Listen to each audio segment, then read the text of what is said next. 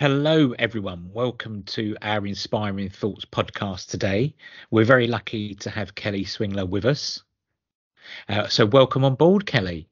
Thank you very much. Thank you for inviting me. Um, I wanted to question whether you said the word lucky. I mean, it may be unlucky if people are so sick of hearing of me, but I'm very grateful for the invite. Thank you. Yeah. Oh, we'll be lucky. I'm very lucky to have you on board. So, and I know we're going to have some good fun. So, I know that already. I think so. Yeah, yeah, we definitely. No, I, I guarantee that. I guarantee okay, that with, with, the podcast. So, um, Kelly, really lucky to have you on board. So, um, known as the change maker. So, from that perspective, so really, really appreciate it. So, before we dive into um, what we sent to Kelly before, she's had seven questions to prepare today. So, we really kind of dive into her experience uh, and understanding. But, Kelly, would you mind just sharing with our audience your career history, what you've been up to to get where you are today? Oh, how long have we got? Um, I think I so my I have been I know I only look 21, right? I know I only look 21. Uh, but I have been in kind of the HR and people space now for 25 years. Which for me still is like like 25 years is still like 1995 or something, right? Like 1990. I still think 25 years ago is like 1990. Um, it's not but uh, yeah, so I have been in the HR and people space for about 25 years. So I started my career in retail. I was with the John Lewis Partnership. Um, did some time on the shop floor. You had kind of had to do your. I was part, joined as part of a management training scheme, and so you kind of have to do so long on the shop floor before you can be, begin to specialise in whatever specialism you want to go into. And, and HR really was was the thing for me. Um, I genuinely and still want to absolutely change the world of work. I was sick and tired of, I suppose, what I called at the time the kind of Monday to Friday dying syndrome that I saw so many of my kind of friends and family go into. Like I couldn't even go to the hairdressers without the person in the chair next to me moaning about their boss or their work or their yeah. parents or something. It was like, right, this has to change so that was kind of really what what drove me. But i think then as i went in and, and i will say over the years over those 25 years i have worked in in departments and teams that have been called personnel staff and training uh, staff and development hr people and change people and culture. Like i've been in all of them and even though we've called it lots of different things over the 25 years, fundamentally for me, it's still all about the people. It's about that yeah. it's a business, business and people connection. How do the people, you know, how are the people looked after? How do they deliver the business strategy? And then from a business strategy perspective, how do we look after the people and how do we do what it is that we want to do? So that was it for me. But I recognized actually very early on that within this kind of Monday to Friday dying syndrome that I wanted to stop when I went into HR, it was just actually kind of a load of rubbish. And it was very kind of policy driven. And i wasn't yeah. surprised that people were kind of moaning about everything. Yeah. so kind of 2002 really i i started to really kind of talk about and and focus on bringing personalization into the workplace a kind of individualism in the workplace. Kind of a big focus for me in 2002 2008, I scrapped annual performance appraisals. I kind of got to the point they were a complete waste of time, complete waste of money, awful process, not adding any value. So I scrapped those in 2008. 2011, I kind of started burning handbooks and ripping up policies and basically saying these are all awful. Yeah. Um, so kind of started to do a lot of that. Then I hit burnout really badly in 2013. Um, first burnout nearly uh, made me really, really ill. I still live with three serious health conditions. Um, the second quite literally nearly killed me. But I still remained committed to to changing the world of work and doing things differently and putting people first. And so I then started my own people and change consultancy but I went into that with a focus of we were going to be a very different consultancy. Some of the consultants that I had worked with throughout my corporate career, and I'm sure you will be familiar with these, Stephen, yeah. is they go in, create problems, and then charge you a load of money to kind of fix it is that they've broken. I was like, we're not doing that, right? We're going to be an ethical consultancy. And started to make loads of money, was loving the work that I was doing, but then got a phone call um, that basically said that my replacement had died in her sleep whilst away at a leadership residential. Um, I then got a phone call a couple of days later. And again, for those of you that have either been exited or know people that have been exited through kind of comp agreements or variety of different things in your careers, you will know really that when people leave under a cloud, we go they go into a bit more of like Voldemort territory, right? They shall not be named. Like we never talk about them again. And I had experienced that in this particular organization where I'd got to burnout with with any of the other previous yeah. HRDs when I joined. And after I found out that my replacement had died, I got a phone call kind of th- two or three days later um, to say that I had not been the first HR director to become seriously ill, that actually the three before me yeah. had become really seriously ill within this organization. And that kind of started then, I suppose, a bit of a kind of, I suppose, if you like, a career trajectory for me. Yeah. I, I reached out to the CIPD. I wanted to know what they were doing to support this in HR. If this was five of us within one organisation, there had to have been other people that were experiencing this same thing the CIPD told me to just contact my EAP, so my employee assistance provider. I was like, I'm self-employed and that's not good enough. Yeah. And so really, I suppose that's where I started to create a lot of this change for HR. I wanted HR to become happy, healthy, high performing. I wanted to eliminate burnout. And I recognized that if we could ensure that HR are happy, healthy, and high performing, ultimately we can change the world of work yeah. because HR people then have more boundaries. They're seen more as the experts. They can create more change with their leadership teams and ultimately change the work, the world of work for for everybody else. Yeah. And, and I suppose that's it for me. So yeah, I started because I wanted to stop the Monday to Friday dying. Quite literally, almost died as a result of my corporate career, yeah. and then I've kind of spent the last ten years doing what I can to I suppose you know it is. I, I just want happy, healthy places to work, and I recognise that that starts with people, um, through people. But I will absolutely not allow another HR professional to experience the level of illness and toxicity that I did, and so I'm I'm on a mission to ensure that HR are looked after in whatever possible way that that looks like. Yeah, and um, I really appreciate kind of your open and honesty there because I'm in full agreement. So um, my background been in banking for 26 years and then having my own company and now working with organizations for through cultural transformation yeah I feel sorry for, and I don't mean it patronising. I feel sorry for HR colleagues because they are piggy in the middle sometimes. Totally, they yeah. they didn't come into the job to fight fires. Nope. They come in to coach, develop, strategize those. So yeah. I'm definitely on the kind of that Braveheart bandwagon Yay. of actually we need to get these people doing the jobs that they've trained to do yeah. um, and worked with. And I love the bit at the beginning where you said about people and strategy working mm. together. Yes, it has to be you you can't drive an organization without your people from that perspective.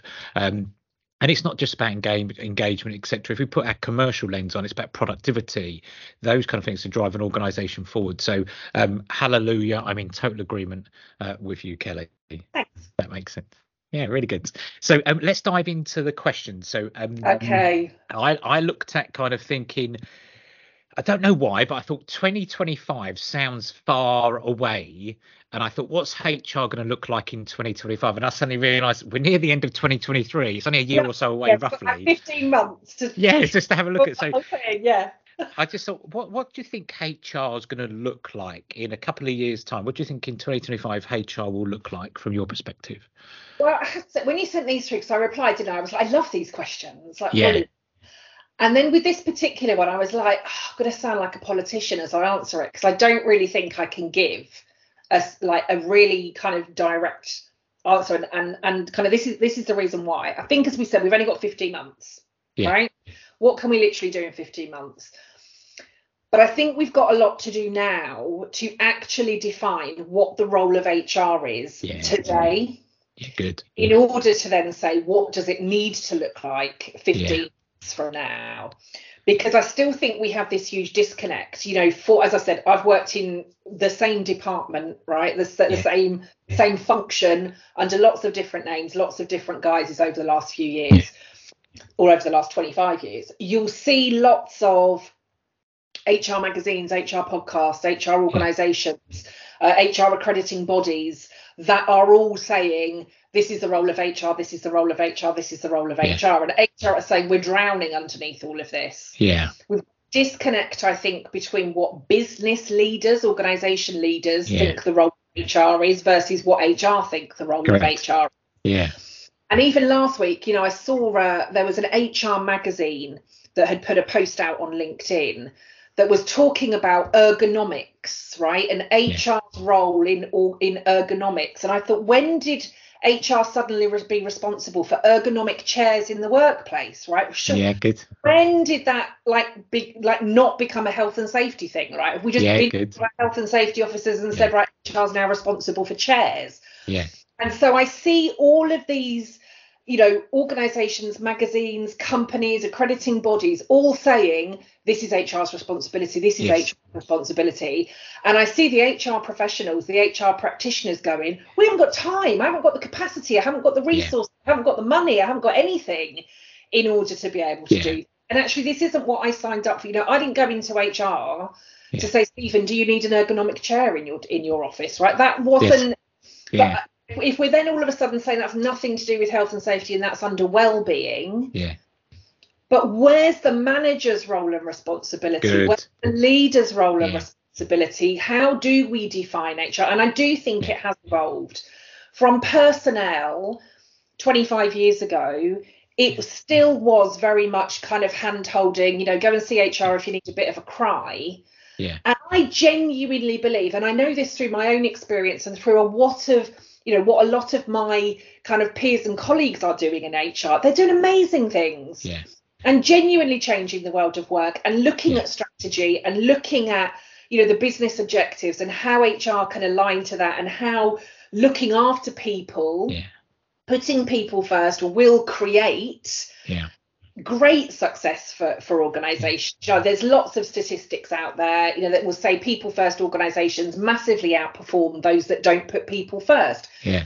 You've got the financial business case the productivity business case but i just think more and more we just seem to be dumping anything that's yes. even remotely people related on hr yeah. and so i think there is a a kind of defining moment that needs to happen now. Yeah says what is HR, what's working, hmm. what's not, what needs to sit with HR, what doesn't.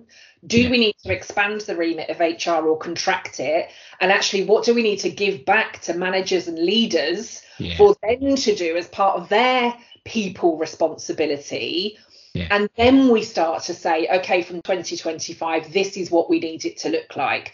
But I do think there is, you know, we do need to be looking around, you know, more data, more analytics, more automation, more systems, more processes to allow HR to then be more strategic, I believe, and yeah. more people focused. But I think we've got to make sure that we've got a lot of the basics and foundations first, and we need to connect the understanding between HR and the rest of the people in the organisation yeah. that says this is our role, this is what we do do, this is what we don't do, and yeah. if there's a gap because there's things falling off the cliff, yeah. where does that go to, or is there a separate team that picks up yeah. some of those things? So, so yeah, I got really excited about the questions and was then like, that one's not that straightforward because we don't know what it. I, I think we've lost what it is now. Correct, and and do you know what I think it's brilliant because I totally agree with you on that point. So um, me coming from a leadership background, so I'm not a HR background yeah. uh, predominantly. It was the bit of if there was a people problem, put it in HR, so I yeah. could get on with sales and that in the banking yeah. industry, etc. But working for so many organisations over the last five years, it's it's really opened my eyes up about leaders take the paycheck it's not just for the good times it's for people. So i think there's a really lovely bit there and um, recently i worked to a really good organization where we really looked at their hr colleagues role profiles. Yeah. we engaged senior, lead, senior leadership. We've made it broader and the roles we've come out with is unique to them and that organization but Absolutely. it's perfect for them. Yeah. Um, and i think that's brilliant to set people up. I think we've got to get the basics right because otherwise it is more stuff being thrown in. Mm-hmm that people go, well, am I HR? Do, am I well-being? Am I ergonomic chairs? What yeah, what do I do? Yeah. Um, so I think that's a, a, you know a brilliant answer. If that was a family fortunes, that'd be like a big ping at the top. there we go. Yeah. So I think, but I think sometimes we overcomplicate things, don't we? It's just the basic. Get some good basics right. That will set people up to do a really good job. Yeah, absolutely. Instead of just piling all the rest of it on. Yeah. Let's. I think we do. We do. Like, let's go back to basics. Let's define what it is. Yeah if that's what we want or not and, and then shape it and, and similarly to you you know when i work with hr teams or um, or, or HR leaders. That's my first, like, what does HR need to look like here, right? Who are you? Who are you not? What are you here to do? What are you not here to do? Yeah. Let's define your role, communicate your role, get some feedback from the business, right? What's yeah. causing the disconnect? How do we improve all of those things? Yeah. And then start to deliver that yeah. based on what is needed for that particular yeah. organisation. Yeah, totally. Because we also get to see, um, I get to see conflict between trade unions, HR colleagues, etc. Because there's a disconnect. Because the trade union colleagues would think the HR colleagues are responsible for one thing. The whole yeah. HR colleagues go, well, that's not my. So it causes yeah. even more chaos when it doesn't yeah. actually have to be uh, from that perspective. Um, so yeah, so I totally, totally agree with you. So we're, getting on well so far, Kelly. I told you it'd be good, That's good. today, didn't I? I said to you good. Um, so going forward, then, what skills? Let's say we got the job profiles right for colleagues. Yeah. So in HR, yeah. what skills do you think they would need going forward? What skills would be really need to be heightened in a HR role? I mean, I think we definitely need to be look. I am going to say communication, but in a in a really kind of broad sense. But I think more so than that, we need to be kind of looking at active listening. Yeah. I think active listening first. Then I do think it is a, a kind of it is a coaching role. I think again sometimes because I think of, of so much of the workload, so much of the stress, so much of the imbalance, so much of the need to just kind of want to give solutions all of the time. Sometimes again another disconnect is when if you as a manager come to have a conversation with me, I go sh- and I go straight into right, Stephen. This is what the policy says. Yes. You need to this, this, this, and you're like, hang on a minute like I, I, I don't need to you to kind of yeah. you know spit the policy at me right? I'm more than capable of leaving like how do i yeah. situation? And i would like to see hr to be able to firstly pause. If you come to me yeah. i would really like the first question to, like what do you need in this instance? Yeah. do you solution or do you just need me to listen? Yeah and then I think, do we want advice? Do you want advice yeah. as a manager? Do we go into a coaching role? Am yeah. I in a mentoring role? Do you need a bit more hand holding? Do we need yeah. to kind of through it step by step? So I think if we could learn to pause, yeah, through our active listening, understand what it is that this person in front of us is wanting, right? What our customers want in this instance from us, and then it is whatever, yeah, whatever the outcome of that needs to look like we need to get better at, as I said, kind of data. We need to get better at setting data, you know, the, the data yeah. set that we want. We need to get better at understanding the data, using that data. And I think also then using not jargon. I don't want to see any more jargon or acronyms yeah. between any organization yeah. at all. But I do think we need to get better at speaking the business language. Yeah. I'd like to see a bit more kind of influencing our ability to influence more from the from really from the kind of place of yeah. I am the people expert, not from yes. just sat here as HR and I'm going to wait for you to tell me what to do. Yeah, good. But I want more, almost more kind of presence, impact, influence. Yeah. From the confidence level of I am the people expert, right? This yeah. is what paying me to do. Yeah. Um, and then again, it might be different depending on the organisation. You know, do we want more HR generalists? Yeah. In terms of that skill set, do we want more specialists? What's right for the business? What isn't? Do we want more kind of yeah. learning development? Do we want more talent? Do we want more data and systems? You know, what is it that we want? And that might again depend on what any particular organization needs. But I'd start with active listening, almost that kind of coaching, kind of confidential friend type role. And then I would love to see more influence, more kind of impact, more presence, and this positioning yeah. as experts within the organisation. I don't know if that necessarily answers that question either. But, but the, the, the, best bit I saw was when you said about the you know the people expert. I saw you really move forward then of like this this is what we need to be, and I and I think I think that is that bit about being proud of and on the front foot I would definitely see about analytics to mm-hmm. influence the business rather than yeah. being done to. They're pushing forward with the business or helping shape the business. And I think the other bit for me is around that coaching part. Yeah. Um, when I trained to, on, on my executive coaching, and I did my diploma. I thought I was a good coach. Yeah. Then I went on my course for 12 months and I realised I was rubbish as a yeah. coach. I don't know what I was doing. It was feedback. It was meant.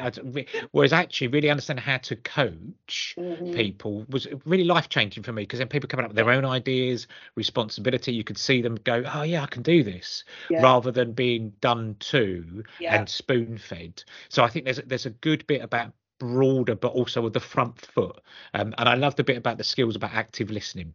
Yeah. Because it goes back to what does that colleague need, mm. not just spurting policy at them. Because I yeah. remember when I used to go through and speak to HR colleagues, they'd spurt policy, but I'd go, I, I can get that, but I don't understand this people issue stuff. Could you help me out with it? So yeah, I, I, think spot on. I do think some of that does come from just the absolute overwhelm, you know. And if you're, if you're, yeah. and I, I'm going to say interrupted, and I mean it in the nicest possible sense.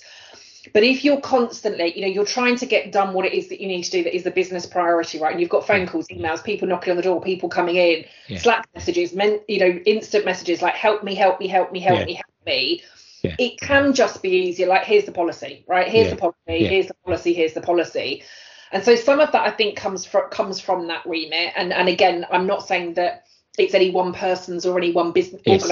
you know any one team's fault but it's just part of of what has been created um in terms of that and i also i would like to i think see around the data and this i think comes back to the kind of definition of the HR role, but really understanding what it is that is HR data and what it is that is organizational level data. Good. Yeah. So, like I was responsible under my remit, like I was responsible for sickness absence data, I was responsible for the recruitment data, time to hire data, cost to hire data. Yeah in a lot of those instances, the sickness wasn't happening within my teams. The sickness was happening from a lot of the other organisations. And for me to be able to say, actually, the sickness is really high in this particular department because of the way people are being managed or yeah. because of the stress that's going on. Like really, sometimes they they didn't want to hear that. It was just right, HR, you're now responsible for reducing sickness absence, and it's like, well, yeah.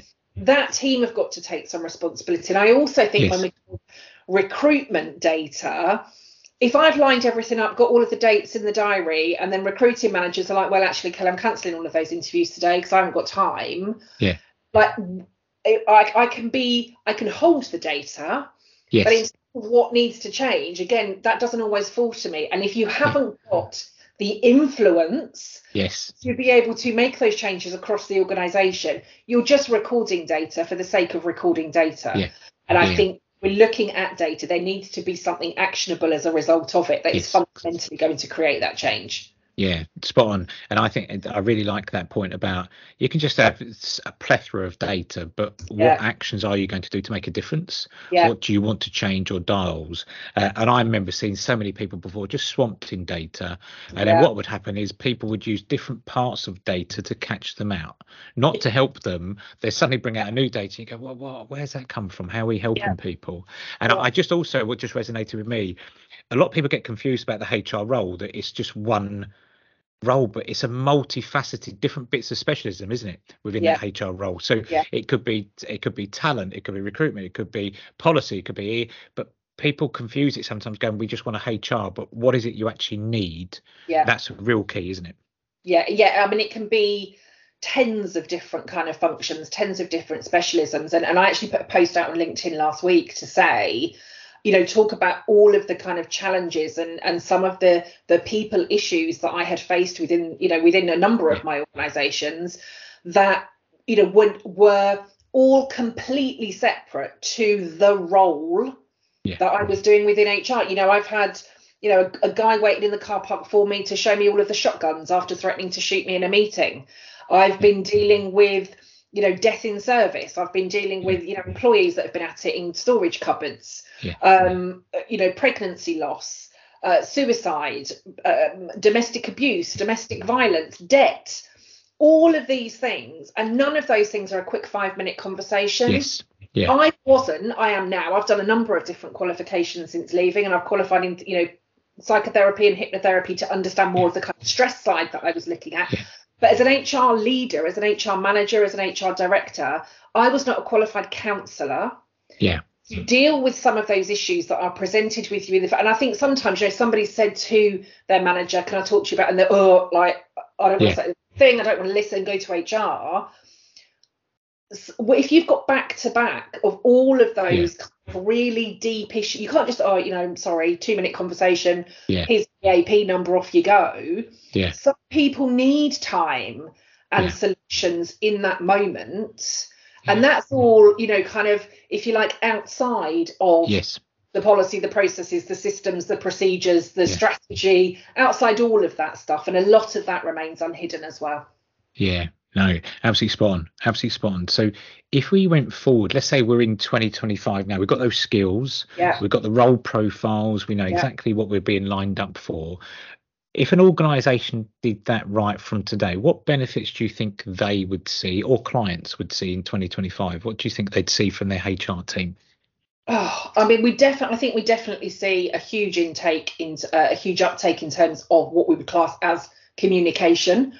I think we'd see a lot more joined up thinking. I think we would be starting to see happier, healthier colleagues, right? Whether that's across the organization, leaders, managers, the HR teams themselves, I think we would start to uh, be understanding more what our business and people priorities are.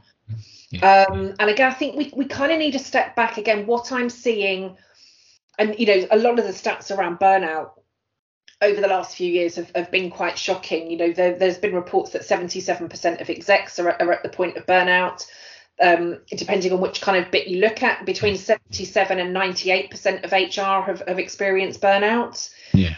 These are these are kind of really big numbers, and I think when we're in that heightened stress, we are just in that constant fight or flight mode, right? We yeah. can't be creative, innovative problem solvers, decision yeah. makers.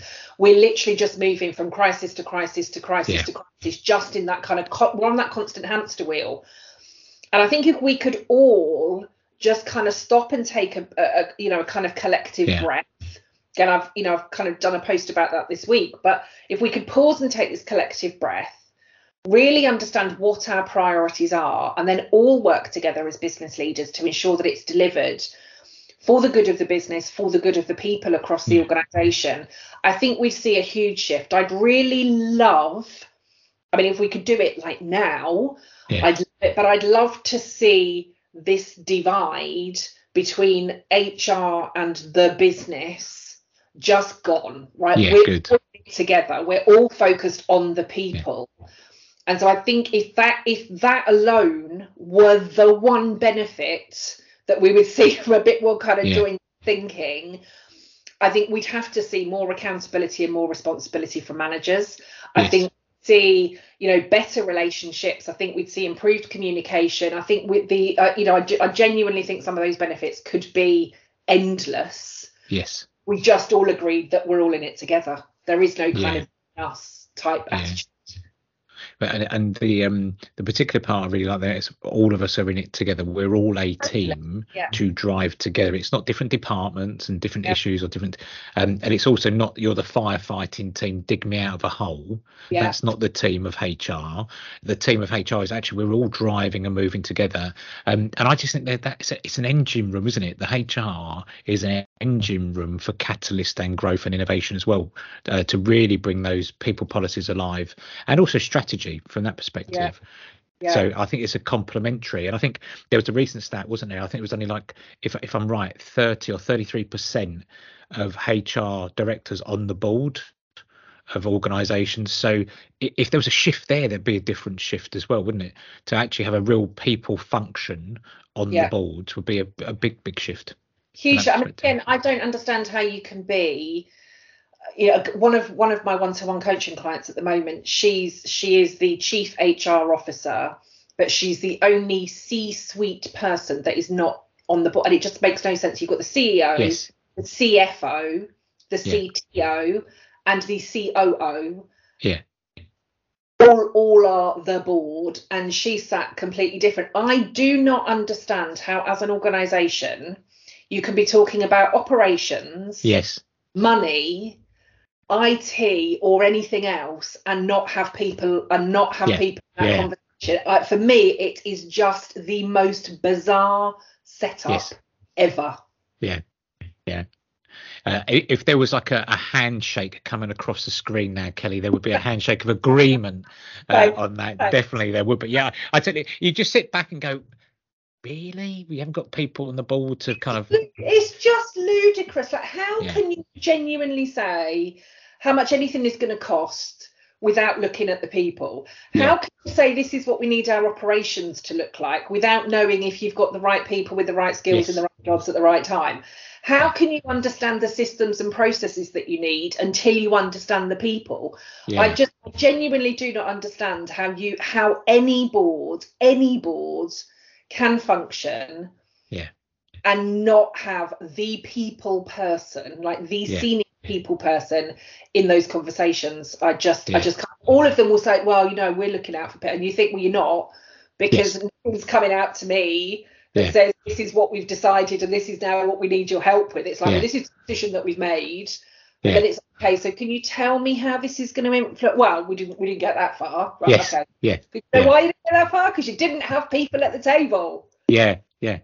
And it, it's it's the fascinating part about the the people at the table to have the clear discussion and honest and frank discussion, isn't it? Uh, and, and the big thing for me is it's probably not a bugbear, but it's just a real passion of mine.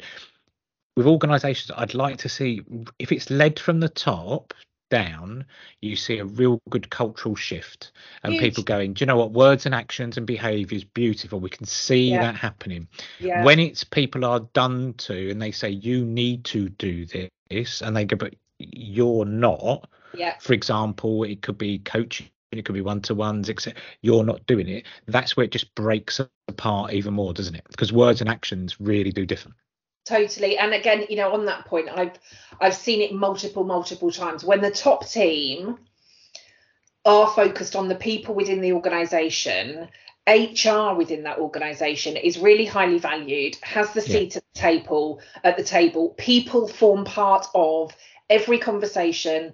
People are usually the first topic of conversation when it yes. comes to meetings. The performance of that business is really high. The well-being is great you know people are loving being there but if it doesn't start at the top the hr function is usually really undervalued underpaid yes. under resourced and not cared about you've yeah. got employment tribunal claims you've got poor culture you've got yes. lack of development lack of growth people are moaning people yeah. are just there because they've got bills to pay and i know yes.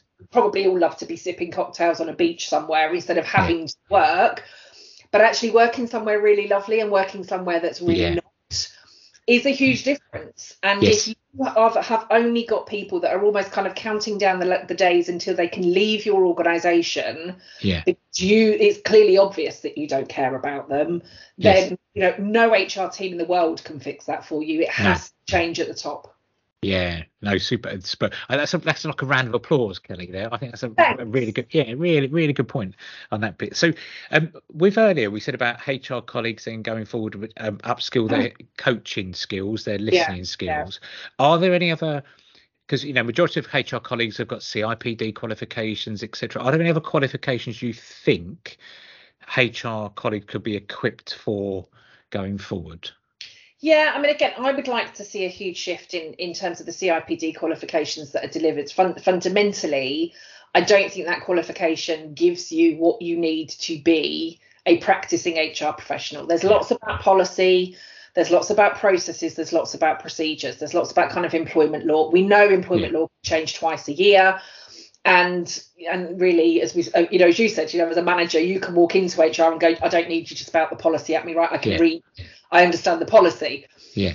And I think we need, and again, probably more of what we've always deemed to be the softer skills. Yeah.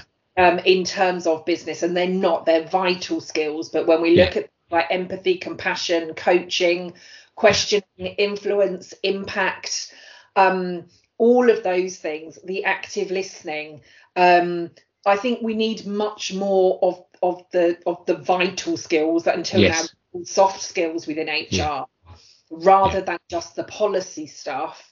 Yeah. The employment law is absolutely important. We need to ensure yeah. that we are you know treating people in line with the law ideally over and above i don't want to yes. just well employment law says I only need to pay you minimum wage and therefore i'm only going to pay you minimum wage yeah. i think again we've got to be looking at people but I think we just need, I'd like to see it less about policy and more about the skills that enable us to build relationships, yeah.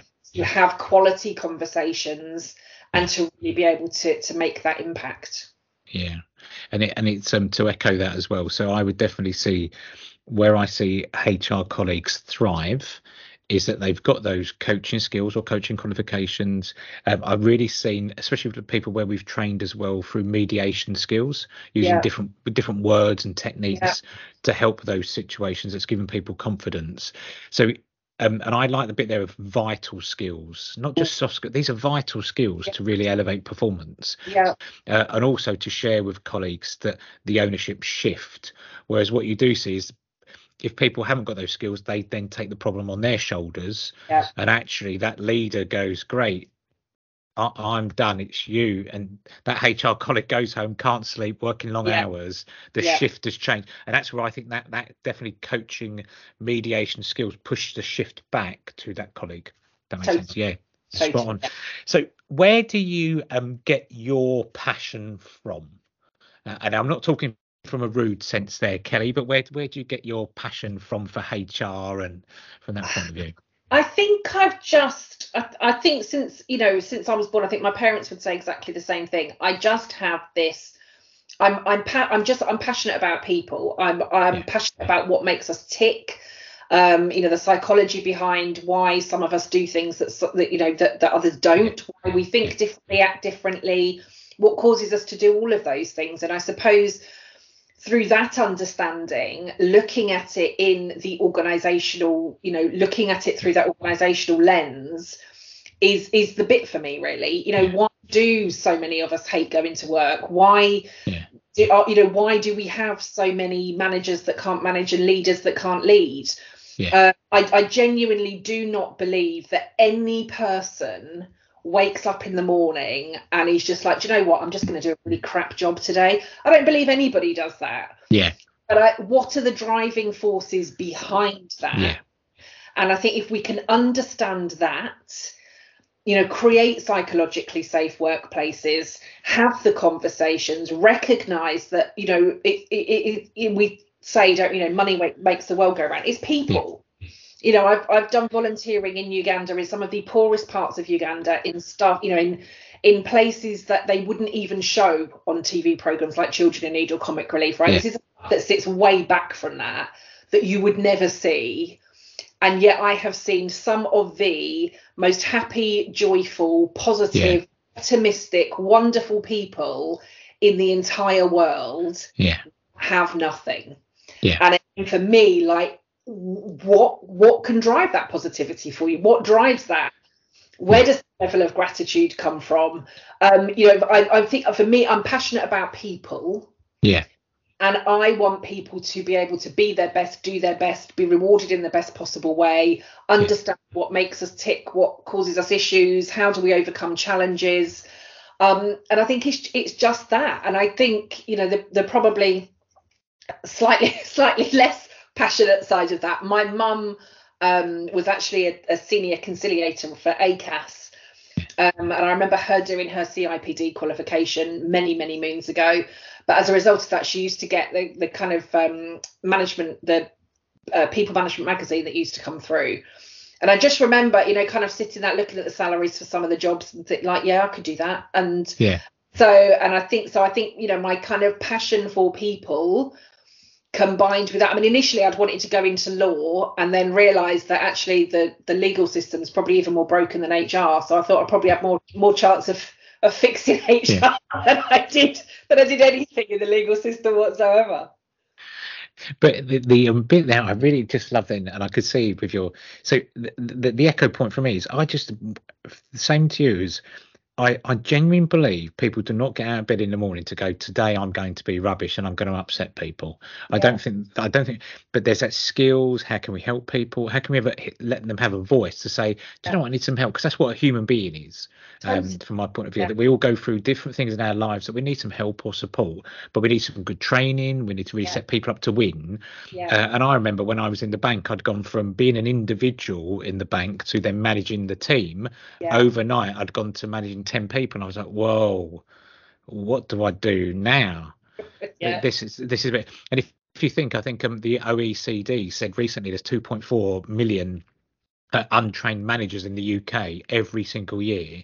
So there's if we could get just get all our ducks in a row, it would be yeah. a nicer place. Uh, and I think the other bit about gratitude and happiness, mm. you know, going back to where you said in Uganda, if that can be created in environments, and I'm not saying people go around with jazz hands and go, oh, that, because that's fake, but actually people just getting out going, do you know what, that's really good and I'm rewarded and respected, it would be a nicer place, wouldn't it?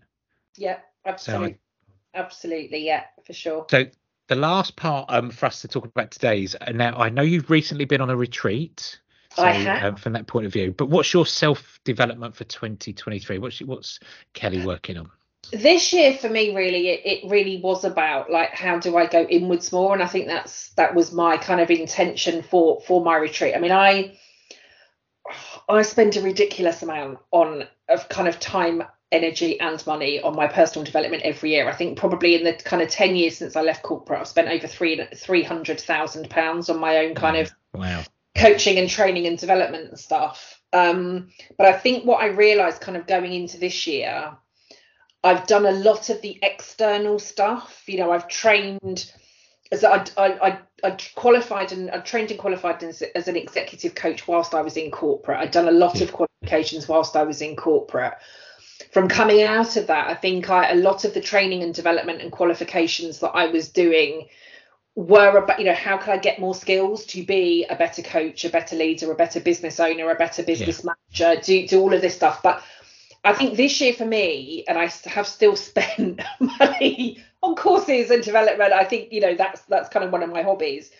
But it really this year for me has been about like who am I internally? Yeah. How can I bring more of that out um, in order to kind of do that? So I think the self development. I, I don't know really what the word for it is other than retreat. I think I've you know that really kind of inward yeah looking stuff as opposed to you know I need that certificate or that qualification yes. or, or I need that diploma, which is what yeah. I've been doing a lot over over recent years. And I got a lot of that on on this year's retreat. So I, yeah, I was in um, Kerala in South India for uh, nearly three weeks. Yeah. Um, Ayurvedic retreat. I've had um, uh, I've, I've, had some of the most weird, wonderful, and bizarre kind of treatments and therapies and yeah. massages. I've had oil everywhere, and I mean everywhere. um, I've eaten some of the most weird and wonderful foods ever, some that I would never ever eat again. Yeah. Um, but I've done a lot of kind of inward reflection, inward looking, a lot of time on my own, a lot of reflection. Um, and I think you know i have definitely I've, I've definitely been a lot calmer this year. Good. Um, I have actually I have actually been a lot slower this year, and I've been a lot quieter this year. And I know I'm still, you know, yeah. still big personality. I still have quite a big energy, but this is actually the calmer, quieter version. Yeah. Uh, based on some of the reflection and, stuff that I've done yeah. this year. So yeah. yeah. But isn't it great not just to go oh, for a qualification? It's about inwardly totally. feeling, um, yeah. and that, that's the bit I've noticed. That probably similar echo to you over the last year. I felt actually really good about things that we've done and learned for myself and challenged myself. So if you took like yeah. comfort zone, it's just increasing my new comfort zone, yeah. but reflecting more, listening more, going, oh, actually, what you know, what works or doesn't work, to, to do mm-hmm. some good self-reflection, yeah. rather than. And I was probably similar to you before that if you went back quite a few years, as the qualification was the important thing, not the learning. Yeah. Whereas now, for me, like you, it's the learning super important to then yeah. relay. And if people go, oh, do you know what? They're a genuinely good person. They've got good integrity, good values. They can see it shining yeah. rather than you're just a qualification chaser, if that makes sense yeah and i and i definitely have done that and and hmm. again i suppose you know whether we want to whether it's fear whether it was you know kind of imposter syndrome whether it was whatever but i definitely yeah. Had that and it and it was and i think some of that was driven within corporate you know when i came out of corporate um i actually i started a phd and it was a, a, PhD in organizational change and development. And, and as part of the reason I started it, I started off with the masters, and then I could go on to do the PhD kind of once I've got the masters. Yeah.